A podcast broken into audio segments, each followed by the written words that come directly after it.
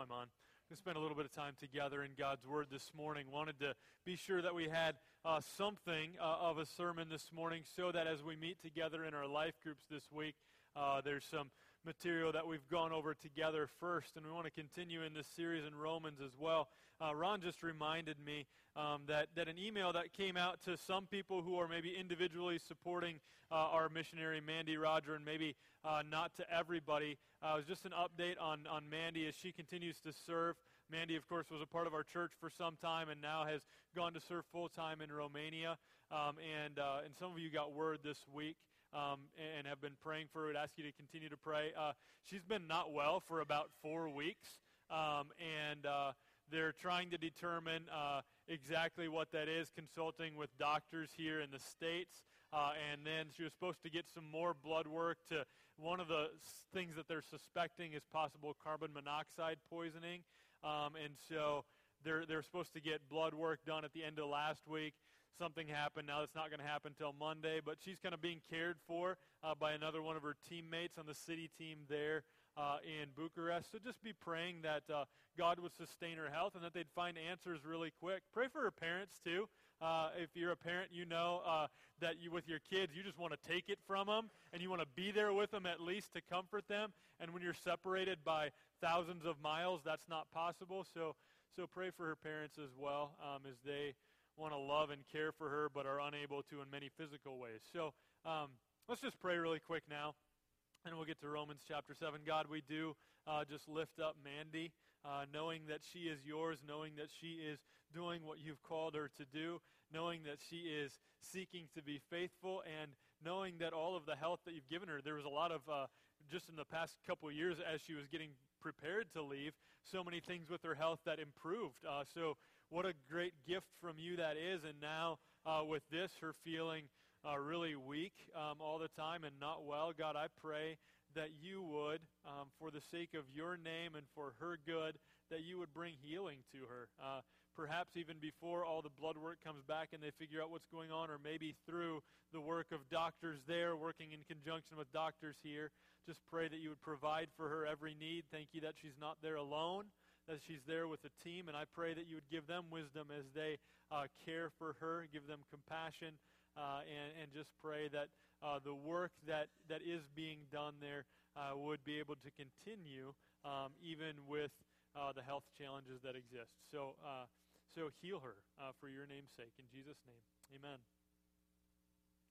We're in Romans chapter 7. We're just going to do a little intro to this chapter. Um, uh, we're going to look more at it next week, and then the following week, uh, so two weeks from today, Keith Knight will be here to preach, but he'll also uh, be preaching from uh, the book of Romans, and he'll do just that next passage to finish out Romans 7 in two weeks. So, uh, notice in your bulletin there is a outline and a sermon um, notes page as well, along with the application guide or the life group guide.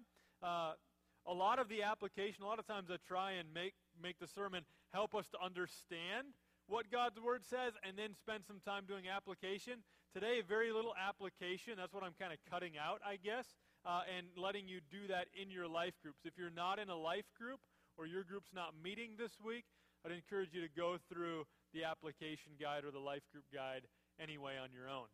Uh, but go ahead and turn there now if you if you have that. If you're in the book of Romans. We're going to turn to chapter 7. We just finished chapter 6 last week.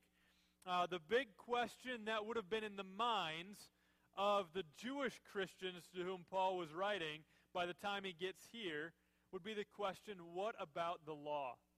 We've gone through chapter 6 and heard such good news. The, the big question in chapter 6 really was why shouldn't we just keep on sinning? And Paul's answer was well, well, you've been set free from sin. You're united with Christ by faith. You're different people now, so we don't just keep sinning. But there was a verse in the middle of chapter 6 that I went over relatively quickly um, that I think would have been a, a, a big stopping point had I been somebody originally reading the book of Romans or the letter of Romans, right? Uh, and that was Romans chapter 6, verse 14, where Paul makes this comment For sin will have no dominion over you. We talked a lot about that. But I didn't really talk a lot about the last half of the verse where it says, since you are not under law, but under grace. Somebody who had grown up in the Jewish faith and had now turned to Christ would have heard that and say, Hold on, what do you mean by that, Paul? That we're not under the law anymore? And they might have had questions that would have been like, Well, if we're not under the law, isn't sin just going to run rampant? Like, if we're not under the law, isn't everybody just going to do whatever they want to do? And so a lot of questions would have been raised about the law. For those that were Christians now, they would wonder so are we still bound to the law as Christians? Like, is that, is that still something for us, or is it, was, it, was it bad? Was the law bad? What, what's the deal with the law now that I'm a Christian? Would have been a question that people have. Just so you know, we're going to be talking a lot about the law for the next three weeks. Um, and, and when I talk about law, when Paul's talking about law, here's what he's referring to God's law given to God's people through Moses as laid out in the Old Testament and summarized by the Ten Commandments. So rather than saying all that every time, Paul just uses the word law. People in that day would have known what he was referring to. He's not referring to the Constitution of the United States. Not referring to some code in the state of Iowa. He's referring to God's law given to God's people through Moses, laid out in the Old Testament, summarized uh, in the Ten Commandments. So if you want to quickly think about what's he mean when he says the law, just think, think Ten Commandments. That might be the easiest way for you to just kind of think about it. It's a little more than that, but that's a helpful way maybe for you to think about it. So, we're going to look at Romans chapter 7, verses 1 through 6. And as we normally do, uh, you could please stand as we read God's word together this morning. Let's just pray together really briefly and then, and then jump right into it. Father, what a gift that your word has been, that, that, that your people were inspired to write your word so that we might know uh, more of who you are and, and what your intentions and your plans are. Thank you for the letter that Paul wrote to the Romans specifically. Thank you for your Holy Spirit who dwells in us to help us to see um, the gospel, to see the good news of Jesus Christ as we read God's word. And I pray that that would happen even now. In Jesus' name, amen. Romans chapter 7, 1 through 6. This is the word of God. Or do you not know, brothers, for I'm speaking to those who know the law, that the law is binding on a person only as long as he lives. For a married woman is bound by law to her husband while he lives, but if her husband dies, she's released from the law of marriage. Accordingly, she will be called an adulteress if she lives with another man while her husband is alive. But if her husband dies, she is free from that law, and if she marries another man, she is not an adulteress. Likewise, my brothers, you also have died to the law through the body of Christ, so that you may belong to another, to him who has been raised from the dead, in order that we may bear fruit for God. For while we were living in the flesh, our sinful passions, aroused by the law, were at work in our members to bear fruit for death. But now we are released from the law, having died to that which held us captive, so that we serve in the new way of the Spirit, and not in the old way of the written code. You can be seated.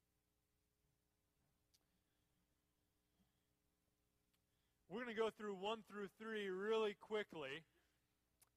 The law is not binding if you've died. That's the main principle that we see in verses 1 through 3. Okay? Really, verse 1 is sharing the principle, and verses 2 and 3 are illustrating it. Okay? And the principle is really quite simple. The law is binding on a person only as long as he lives. Okay? The law is binding on a person only as long as he lives once somebody's dead, they're no longer bound to the law. Right? So, so we all who are living here in the United States have to pay taxes. This is a quick example, right? That, that's the law, that we have to pay taxes. But Abraham Lincoln doesn't pay taxes anymore, right? Because he's dead. He's no longer bound by the law. Right? I found this sign. I took a picture of this sign. You know where this sign is in town? Took a picture of this this week. $500 fine for trespassing from sunset to sunrise. You know where that is? Where? Cemetery. It's in the cemetery. That applies to everybody except for the people who? The people that are buried there, right? They're dead, and so they no longer are subject to this law that says you will be fined $500 if you're here between sunset and sunrise. Right? So, the law, the principle is very simple.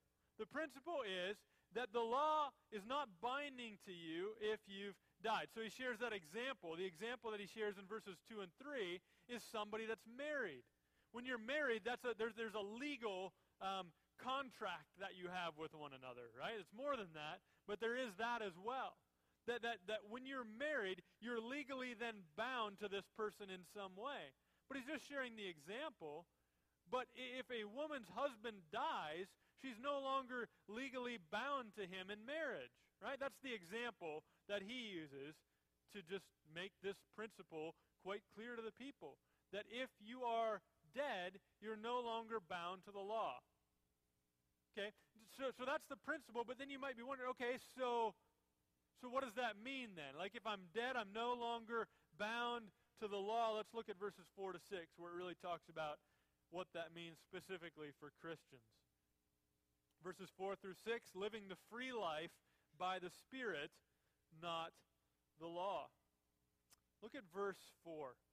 Verse 4 is a long verse, and it talks about how we relate to God and bear fruit. And it's not by following the law, it's by being in Christ. So, Romans chapter 7, verse 4 says this Likewise, my brothers, you also have died to the law. Now, when he's saying also, remember that all through chapter 6, he was telling them, what have they died to in chapter 6? You've died to sin, right? So you used to be a slave to sin, and now you've died to sin, he told them in chapter 6. And now he adds to it. Remember, the Jewish Christians especially are thinking, well, what about the law, though?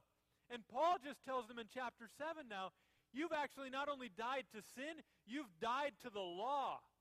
By being united with Christ in faith, you've died to sin and you've died to the law. See that there in verse 4? Likewise, my brothers, you also have died to the law through the body of Christ, so that, so there's a purpose Here's why you've died to the law so that you may belong to another. Who? To him who has been raised from the dead, Jesus. Okay? In order that we may bear fruit for God. Now, somebody might be tempted to think, especially if you grew up uh, under the law. You grew up, maybe you grew up, maybe you weren't Jewish growing up, but maybe you grew up with kind of a legalistic kind of mindset. And so so you have it ingrained into you that if you want to bear fruit for God, if God's going to do good things through you, then you need to make sure that you're doing everything right. And if you would do everything right, then God will work through you. Like if we would just get it all together, then God could work through us, right? And so the application of verse 4 can't be, though, if I get it all right, then I'll bear fruit for God. That's not what you read in Romans chapter 7 verse 4. Right? That's not what you read when Jesus in John chapter 15 we have Jesus recorded as saying this, "Abide in me and I in you. As the branch cannot bear fruit by itself unless it abides in the vine, neither can you unless you abide in me." So us bearing fruit for the gospel is not dependent on us putting ourselves under the law. Right? That, that, that we have to become legalistic in some way in order to bear fruit for God. Our bearing fruit for God is dependent on our union with Christ. That we would be people, as Jesus says, to abide in Him. Right? That we would belong to Him, according to Romans 7, verse 4. I don't know about you, I, I think that's good news. It's good news that God's not going to wait and do some work through me and bear fruit once I finally have gotten myself to a point where I'm following everything that He's commanded perfectly. I'm seeking to be obedient and faithful to Him for sure. He's doing that work of sanctification in me for sure. right? But his bearing fruit, my bearing fruit, is not dependent on whether I have everything right. And, and so that's why we encourage people to be involved in ministry in the church, that, saying, look, we don't have, like, well, I, I, I don't have a great knowledge of the Bible. Well, great. We're going to keep learning together, uh, and, and, you're still capable of serving. Um, right? So, so we don't have to get it all right prior to bearing fruit. We just need to be in Christ. Right? Verse 5 tells us what the law did. Verse 5 For while we were living in the flesh, our sinful passions, aroused by the law, were at work in our members to bear fruit for death. Paul is now again referring to the, here's what we used to be like. We used to be, his word for not being in Christ as being in the flesh. Okay? We used to be in the flesh. And, we had sinful passions. And what we used to do is we used to just obey those sinful passions. Because, remember from chapter 6, sin was our, we were a slave to sin. Sin was our master. And so we were, and so some people would think, well, I know the answer, and I've seen this so many times as a pastor, that people who have come out of a life where they've just sinned in any way they wanted to sin, that, that they turn from that thinking that the answer to my sin problem is I just need to have a lot more rules in my life. And if I just have a lot more rules in my life, then I won't follow my sinful passions anymore. I need to put myself under the law. Right? And that's not what Paul is saying. In fact, did you see what it says in verse 5? Sin was never, in, the law was never intended to fix the sin problem. Right? The law was never intended to fix our sin problem. In fact, look at what Paul says. Now, a Jewish person would have been like, What are you saying, Paul? What did the law do, he said? It aroused our sinful passions. It's like it stirred them up. It like the law almost made us want to sin even more. I was th- as I was reading this, I was trying to think of how would I understand that. In eighth grade, uh, we had this one teacher on whom many of the students, especially those who tended to be quite disrespectful and rebellious, they loved to play pranks on this one particular teacher, right? And and that was just their tendency. They would find ways to, to make her teaching life miserable. I wasn't included in that. Uh, but there was this group of students that, that, that, that did that. I think if Mrs. Schultz would have come up with a law that says something like, thou shalt not use the stapler as a weapon, what do you think that would have done to those kids? Like, oh, never thought of that.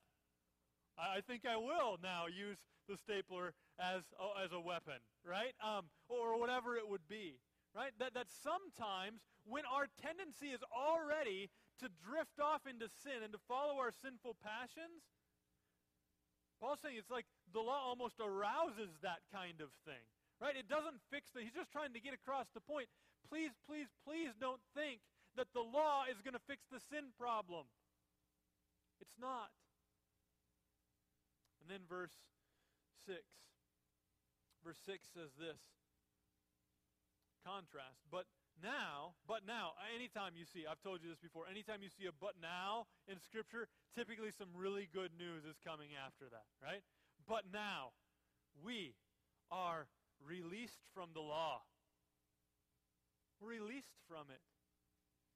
Having died to that which held us captive, so that we serve in the new way of the Spirit and not in the old way of the written code what Paul is trying to communicate. Listen, we're governed in a different way now. We're, we're no longer liberally sinning in whatever way we want to sin, nor are we legalistically, self righteously presenting ourselves to God as those who deserve His grace.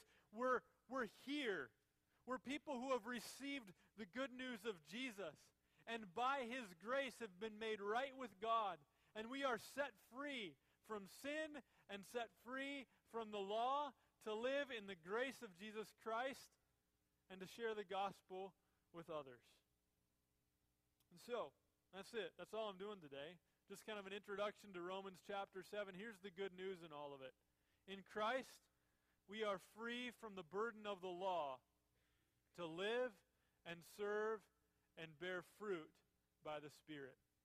So we see in Romans chapter 7, 1 to 6. There's a lot more coming in Romans chapter 7. For those of us who tend towards, and I think at different times in our life we all do this, who tend towards legalism, I think there's going to be a lot of stuff as we go through Romans 7 that's going to be really helpful. And as we get to the end of Romans 7, I'm kind of jealous that Keith gets to preach in two weeks on the end of Romans 7. It's a passage I've gone to a lot. You remember the passage at the end of Romans 7? That's the part where Paul says, like, here's what I want to do, but I don't do what I want to do. I do what I don't want to do. And I don't, like, he's talking like that because that's the way we feel sometimes, right? So we're going to get there by the end of chapter 7. I think these next couple of weeks are going to be extremely applicable to you. And then in three weeks, we'll be in Romans 8. And we're going to spend like five or six weeks going through Romans 8. Many people say that this is, this is one of the most important chapters in all of the Bible. Many people's favorite chapter in the whole Bible. And so I've actually got some people in the church, some people in the church are working on memorizing all of Romans chapter 8 so that each week that we go through it, somebody's going to come up here and they're going to recite the whole of Romans chapter 8 to us so that we hear the whole context each week. So I'm looking forward to that. If you want to join them in that, um, just working on that on your own, I'd encourage you to do that, to, to work on memorizing Romans 8. And I think it'll make it a lot more meaningful uh, when we get there here in a couple of weeks. But um, don't miss out on opportunities to be together as we meet around God's Word on Sunday mornings, and then we do it again in our life groups at night. And again, if you're not in a life group and you're interested in being in one, let me know, and we can still certainly get you in as they're just getting going. Uh, good news. In Christ, we are free from the burden of the law to live and serve and bear fruit by the Spirit. Let's pray.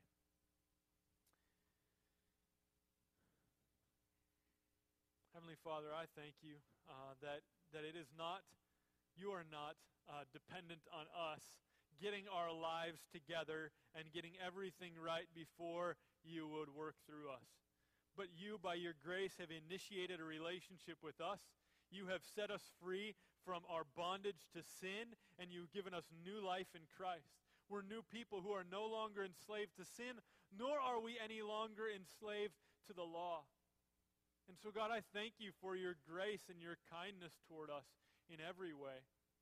I pray that as, as our groups get together now throughout the week and seek to apply your word, God, I pray that, that the gospel would shine bright in our hearts and in our minds.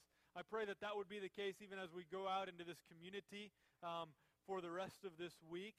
That, that the light of Christ would shine through us in some way, not because we're people that have it all together, but because we're people who have experienced your incredible grace.